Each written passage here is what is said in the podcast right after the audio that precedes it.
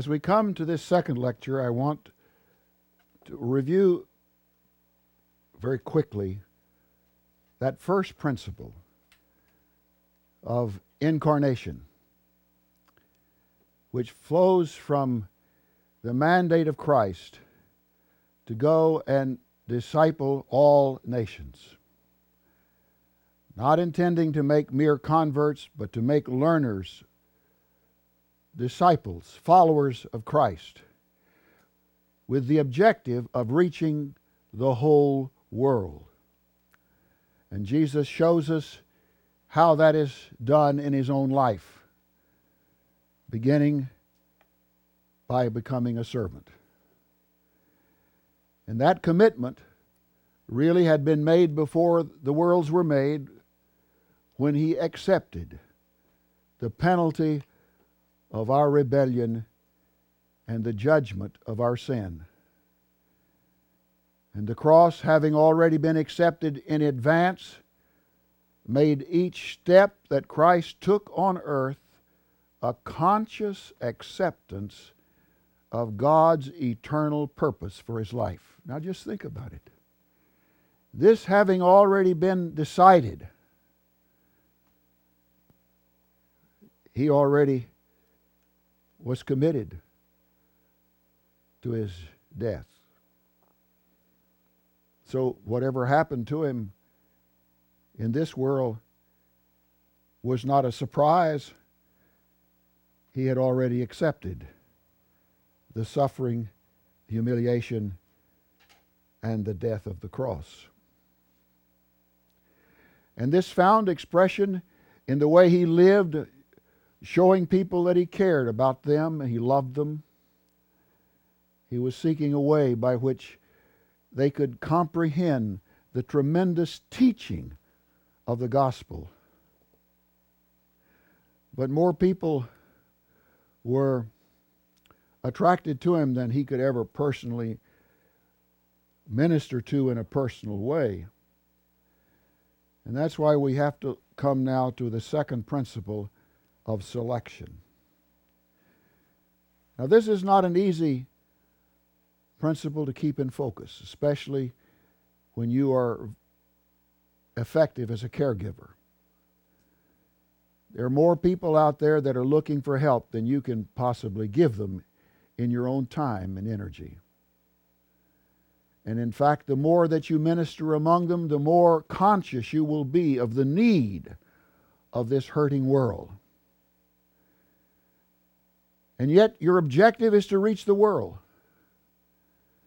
And for that to be accomplished, men and women have to be raised up who will have a shepherd's heart, who know the way, the way of the cross, and who will commit themselves to lead others in that way. And so Jesus, in his busy ministry of compassion, in his ministry to the physical and social and emotional needs of people. He was alert to those who wanted to learn more. And you begin to see this unfold at the onset of his active ministry. Having left home at about the age of 30, we read that he went over to the other side of the Jordan and he joined what was then in progress the greatest religious awakening that Israel had known in over 400 years. The revival of John the Baptist. Not a bad place to begin a ministry where people ob- obviously are already looking for help Many people had already been baptized unto repentance. And it was there that Jesus himself came at the hand of the prophet John was baptized, putting his seal upon this great uh, movement of revival. And not only that, the Baptist recognized and announced to the people Jesus was the Lamb of God who would take away the sin of the world. Behold, he's come. Look at him. Now try to imagine what that statement would have meant to this crowd that had gathered around at the preaching of John. We're told people had come there from Jerusalem, Judea, Samaria, even as far north as Tyre and Sidon. Tremendous interest focused now upon the preaching of John.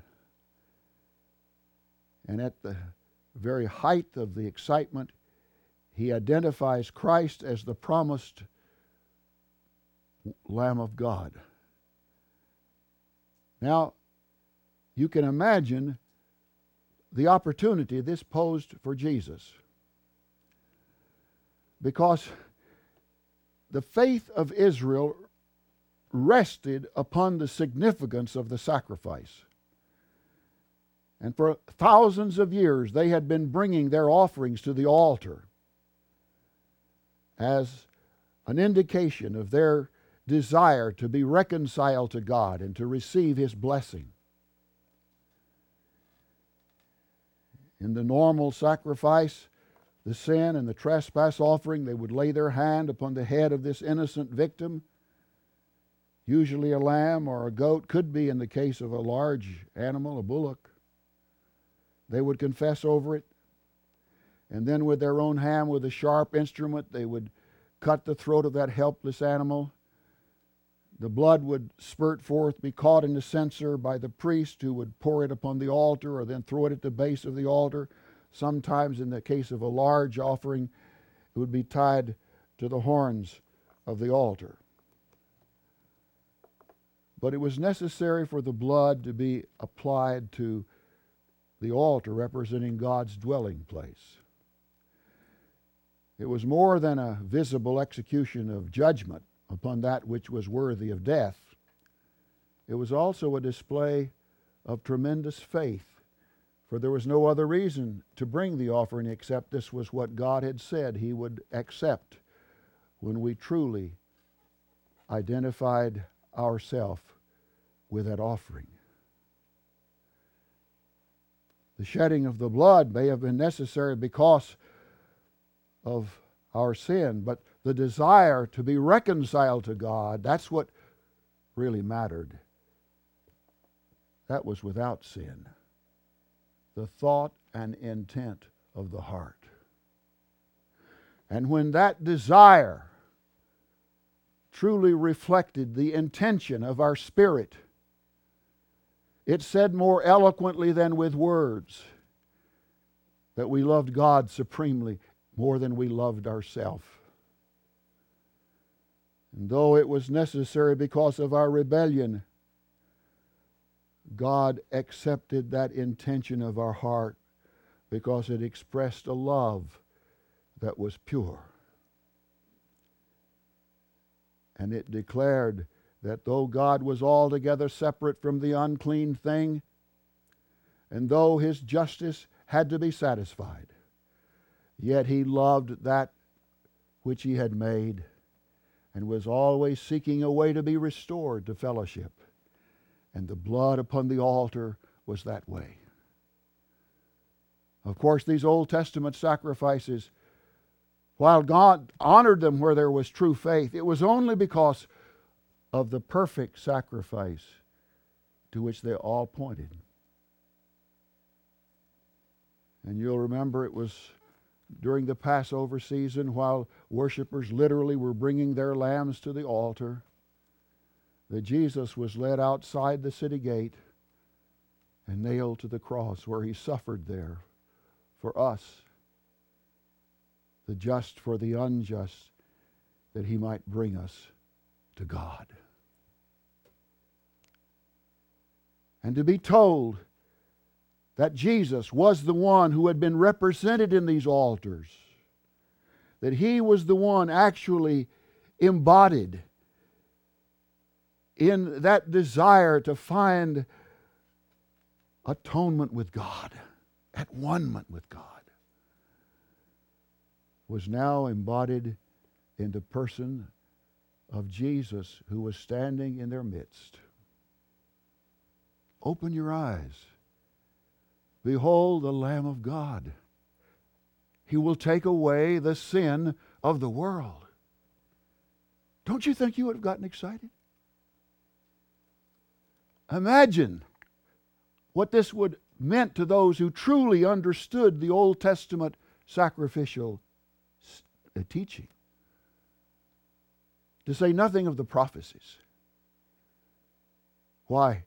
Here was the one they had staked their whole life upon. Here was the one in whom they had put their trust for salvation.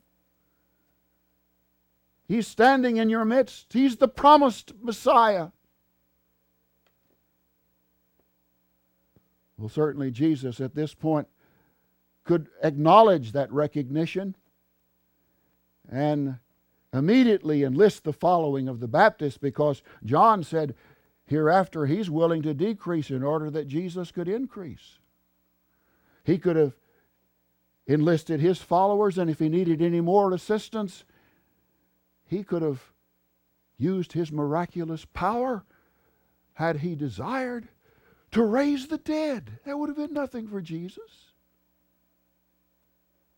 Why doesn't he do it?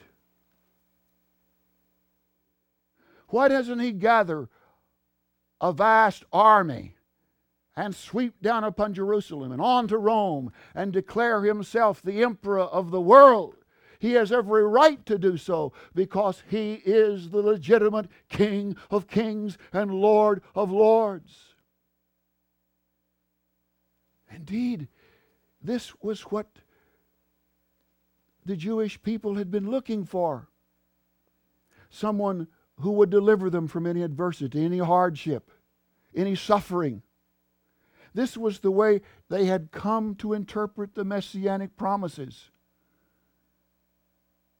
Of course, it was not a, a true reading, it was a false interpretation, but it was the popular way the majority of the people expected the Messiah to come. If you've lived long enough to realize that's the way most people are still looking for their deliverer. Someone who can take away any suffering, deliver them from any oppression, and satisfy all of their self centered desires. But that's not the kind of kingdom that Jesus has come to reign over. But here the stage was set for a great, mighty revolution that Jesus could lead as the head, invincible in his authority and power. And yet something happens. It's astounding. It's incredible. You can hardly even imagine it. For what does the Bible tell us at this point, at the onset of his active ministry, when he has every opportunity now to receive the plaudits of the world? He walks away. And so far as we know, never again is he actively identified with that great mass following of the Baptist. In fact, it created consternation in the mind of the prophet. And later he sends a delegation to inquire if Jesus could actually be the Christ. Well, I can see why he was confused.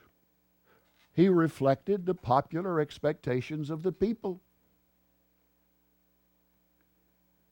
And indeed, it is difficult for us to recognize how Jesus has come not to satisfy our fleshly desires, not to establish a kingdom that can give us relief from all oppression and suffering. But he has come to raise up a church that is holy.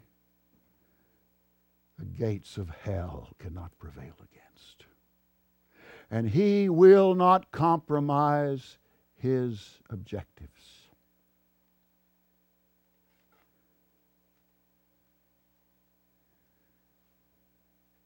This isn't the first time that Israel had been caught up in a great revival. As you've read the Old Testament, you see how again and again God visited his people in spiritual renewal and times of refreshing from his presence. It's a beautiful way, in fact, to study the Old Testament, to see these recurring moments when the people are aroused by a great leader. Maybe it was it was Joshua when he drew the line and told the people to decide which side they were going to get on. And then said, For myself and my family, we're going to serve the Lord. And that precipitated a great revival for a while. But after a few years, it faded away. There are these high moments that you can see all the way through the Old Testament. You see them often come to focus when there is a great leader like a king who has the power of command. Like in the time of, of Asa or Jehoshaphat or Hezekiah or Josiah or after uh, the uh, exile, the revival of Zerubbabel and Ezra and Nehemiah. These are great moments when the people are rallied to a commitment to return to the Lord, to rebuild the altar, to renew the sacrifice, and, and commit themselves again to what they have promised to obey. We can be grateful for those revivals because they did serve to keep alive the, the aspirations of what God wanted for His people. But they're not long lived. Usually they fade away very soon as the leader dies or even as the leader himself loses direction. And the people soon return to their former estate. And through the Old Testament, it's one long history of, of renewal and then apostasy. Falling back, sometime the last state is worse than the first. Up and down, up and down and down, more than up. The New Testament begins with that same pattern emerging. And that's where Jesus begins his ministry, led now by the greatest revival that Israel had known in all 400 years. And Jesus walks away. What had been the problem in the Old Testament with these seasons of refreshing? Was it not the lack of leadership after the initial leader left the scene? The lack of raising up persons who could perpetuate that vision and that dedication? We can believe, of course, there were always some faithful. We have reference again and again to the remnant, those who never bowed their knee to Baal, but they are not in prominent positions of leadership. But thankfully, they have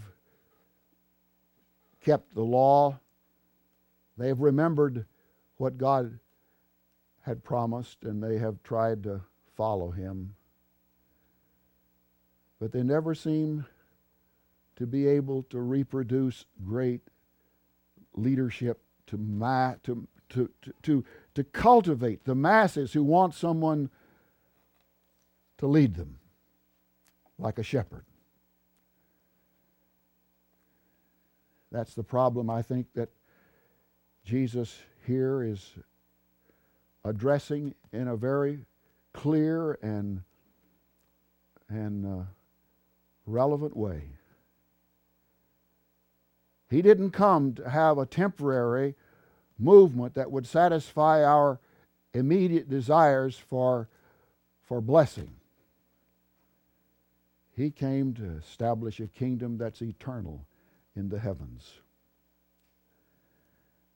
That's why I can see him walking away from this, what appeared to be a tremendous opportunity at the onset of his ministry, opportunity to enlist the multitudes at his command.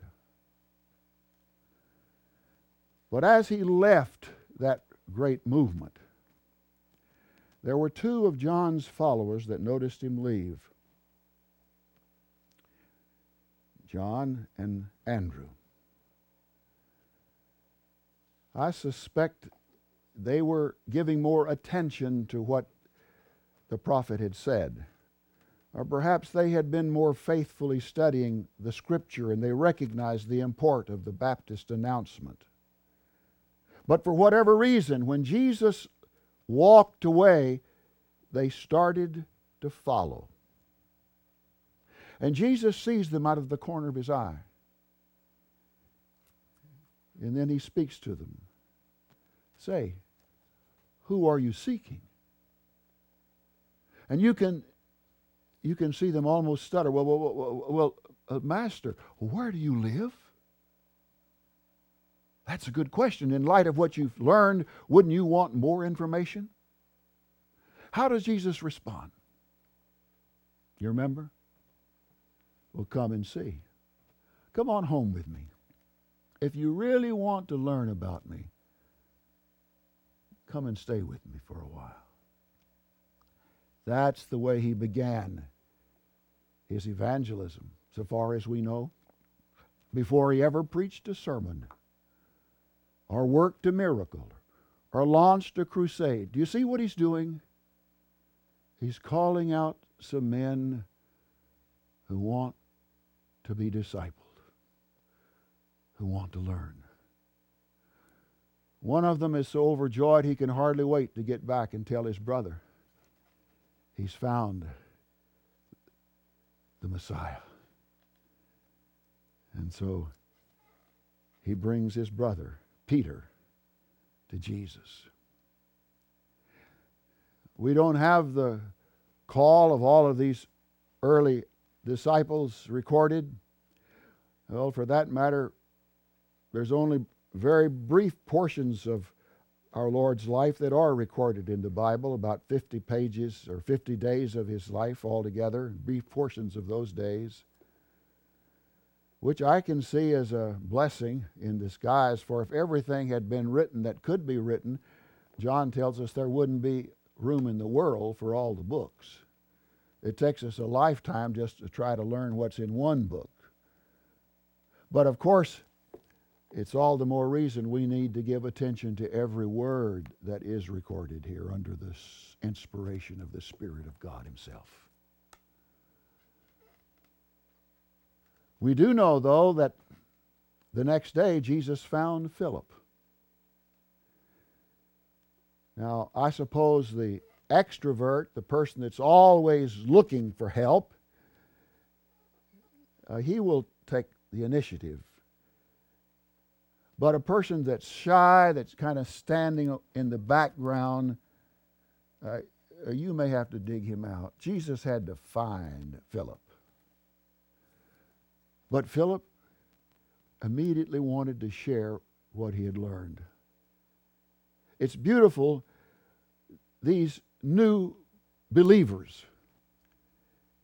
That's why if you don't have new believers coming into your fellowship, regularly, you'll tend to get sort of content and fossilize after a while. You've got to have some new blood coming in.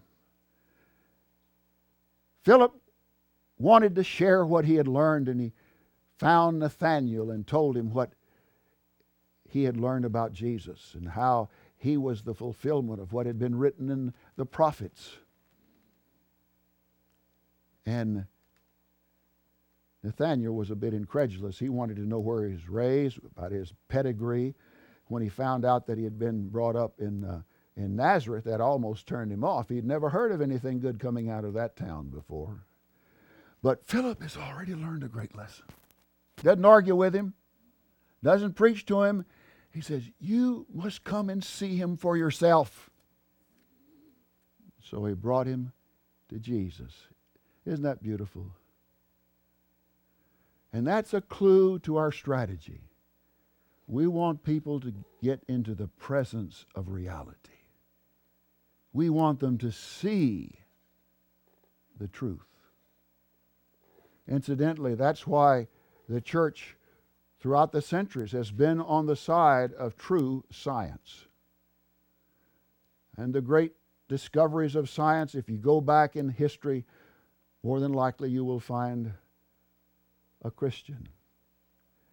Because we know that any area of truth, if you follow it to its conclusion, if it's true, it will lead you to Him who is the author of all truth. And you will see the face of Christ. No, we're open for inspection. We want people to come and examine what we believe. We will proclaim from the housetop the gospel that has redeemed us. Yes, we're grateful for those early disciples that immediately had a desire to share the good news. We don't have the call of many others. We do have the fishermen a few months later there at the Sea of Galilee. We have Matthew at the seat of custom. Of course, the work is continuing to grow. And uh, before Jesus returns to heaven, we're told there were about 500 believers. Paul mentions that in his letter. But obviously, this is a larger number than you can have a close relationship with. And so, as the number of believers grew, Jesus selected 12 especially to be with him. But even there, Peter, James, and John had a closer relationship. Have you noticed that? And even among the three, Peter seems to be the dominant one, which underscores a principle. The smaller the group being taught, the greater the opportunity for learning. Do you see it? When this is recognized, then you can understand how everybody in the world, with a few people, can fulfill the Great Commission every day. You don't need a crowd. You just need a few that will follow Christ and then teach others what they are learning. You look at this group that Jesus has gathered around them, and you wonder at first why would they be chosen? They don't seem to have all the credentials that you normally look for. In fact, none of them don't appear to be graduates of a college or university. Have you noticed that? What is even more surprising, none of them are members of the Levitical priesthood. What do you make of that? Now, Matthew came from a family that had a heritage of Levi, but obviously, as a tax collector, he's so far backslidden. I mean, he's out of the action completely. No, this is not a gathering of what you would normally expect to be the most religious people.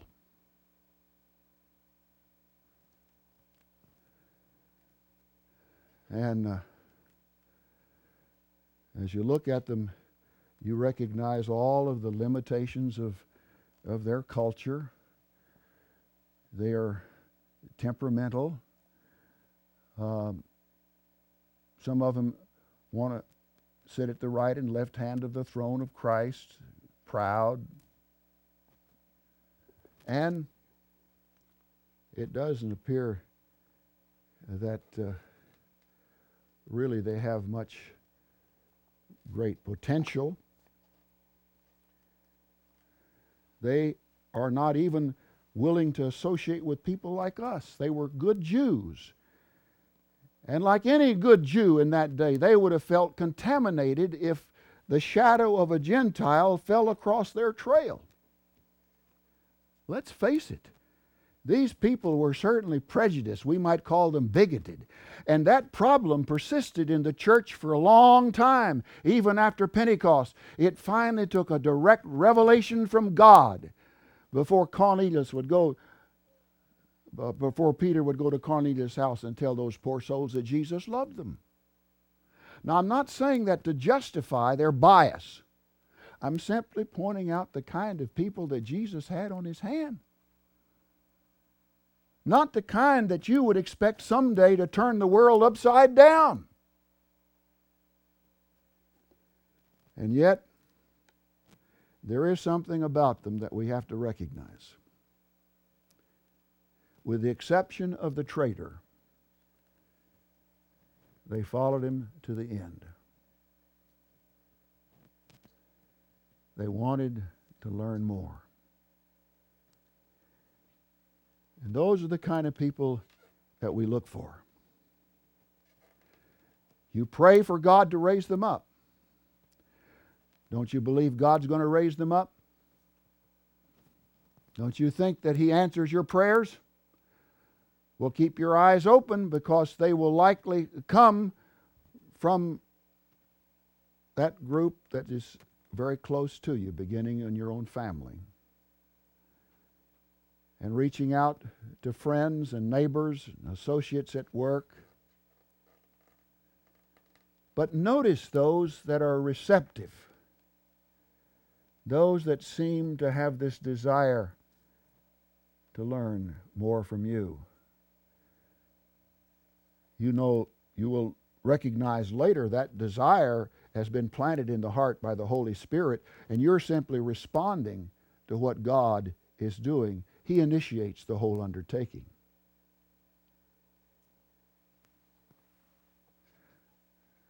I think of a fellow down in Texas, my home state, that was arrested by uh, the sheriff for horse stealing. And the sheriff asked him, did he wanted to be tried by the judge or by a jury of his peers? And um, the man looked confused. He said, Peers, who's that? And the sheriff explained, Well, that means somebody just like you. Oh, said the horse thief. I'll take the judge. I don't want to be tried by a bunch of horse thieves. Now, if you'll look around, you'll see your crowd, somebody that's already related to you, somebody who has much in common with you, where you already have some identity and perhaps some respect. And likely within that circle, you're going to have your greatest opportunity to fulfill the Great Commission. Now, that circle will continually change as we grow, as we get older. There'll be new people moving into it as others move out of it. But there will always be a few people that can be close to you at any given point in your life. And because you are limited in your own time, that inner circle where you pour your life out should be persons that will maximize what you want to teach.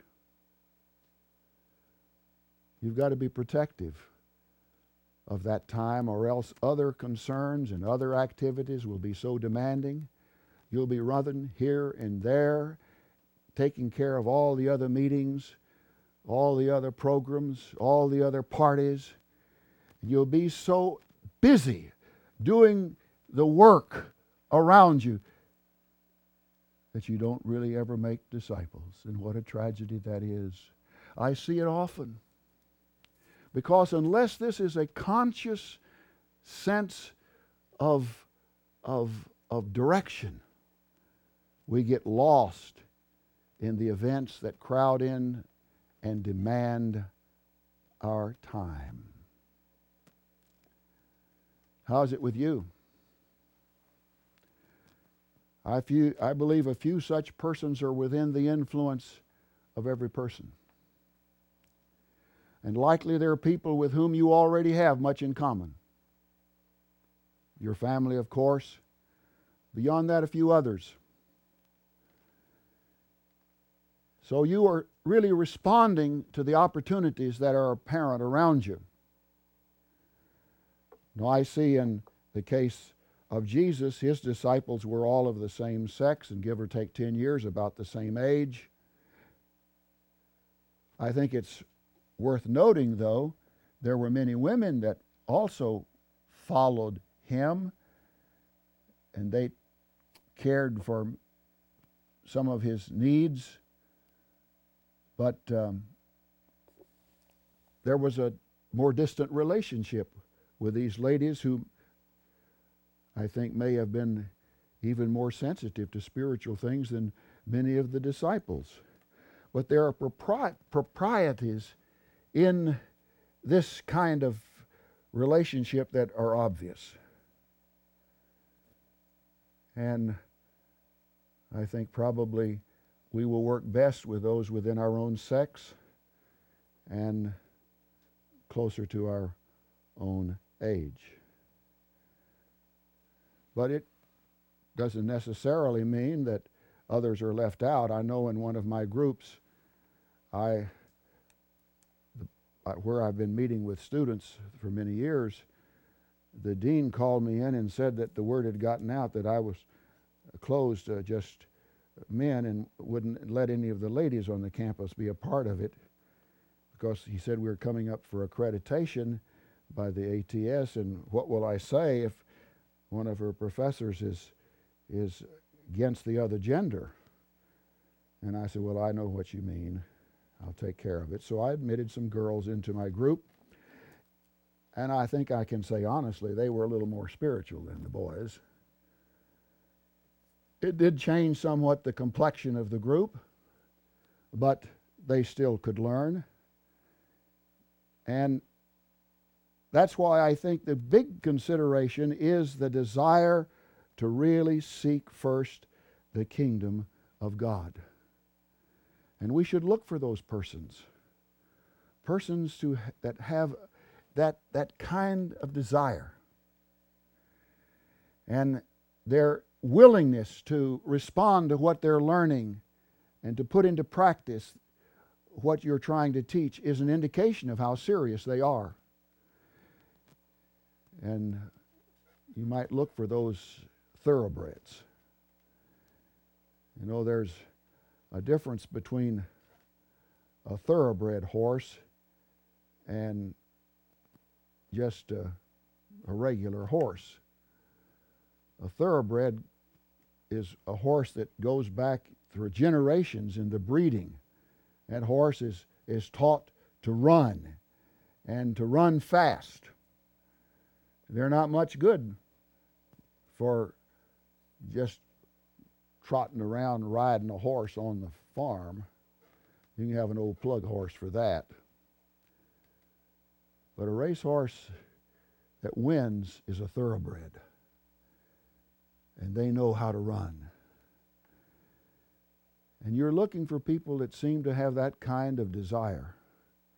They want to go, and they'll go as far as you will lead them have a few people like that around you. I think every pastor needs a few like that to help him.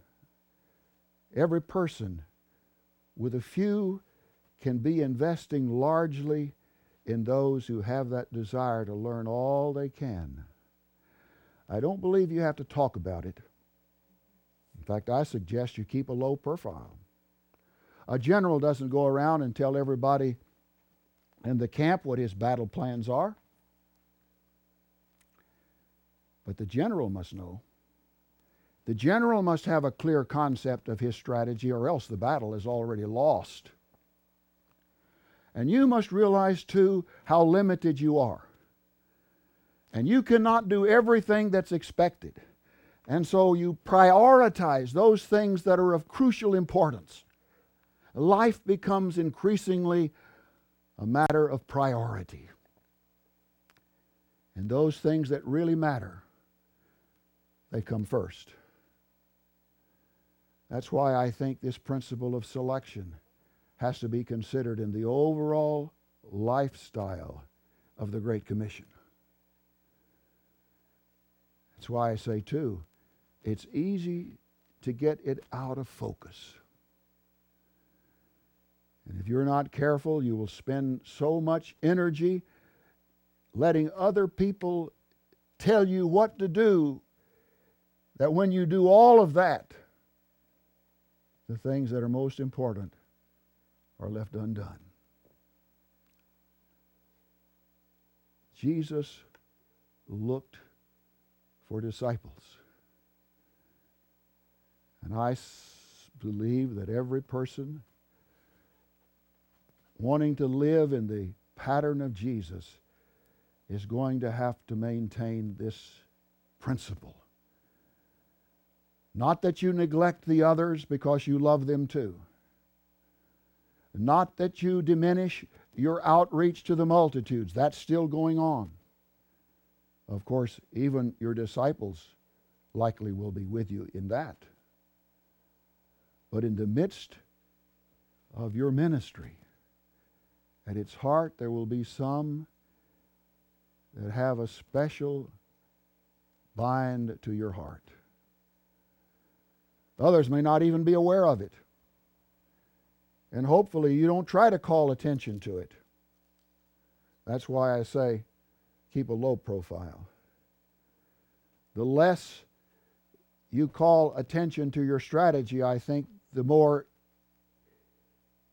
easily it will be to keep it in your mind. But it's still there. It's with you as you pray. These are the persons that always come to your attention when you're on your knees. You can't forget them. They're always in your thinking when you anticipate the future and how your life is going to unfold because you're looking ahead to the next generation and beyond that and even beyond that and beyond until you see the objective of reaching the whole world. But for your part, it'll be with a few who catch this vision. In turn, who can go and impart it to others, who in turn will do the same. And someday, through the process of multiplication, the whole world will have opportunity to hear the gospel. That's the plan.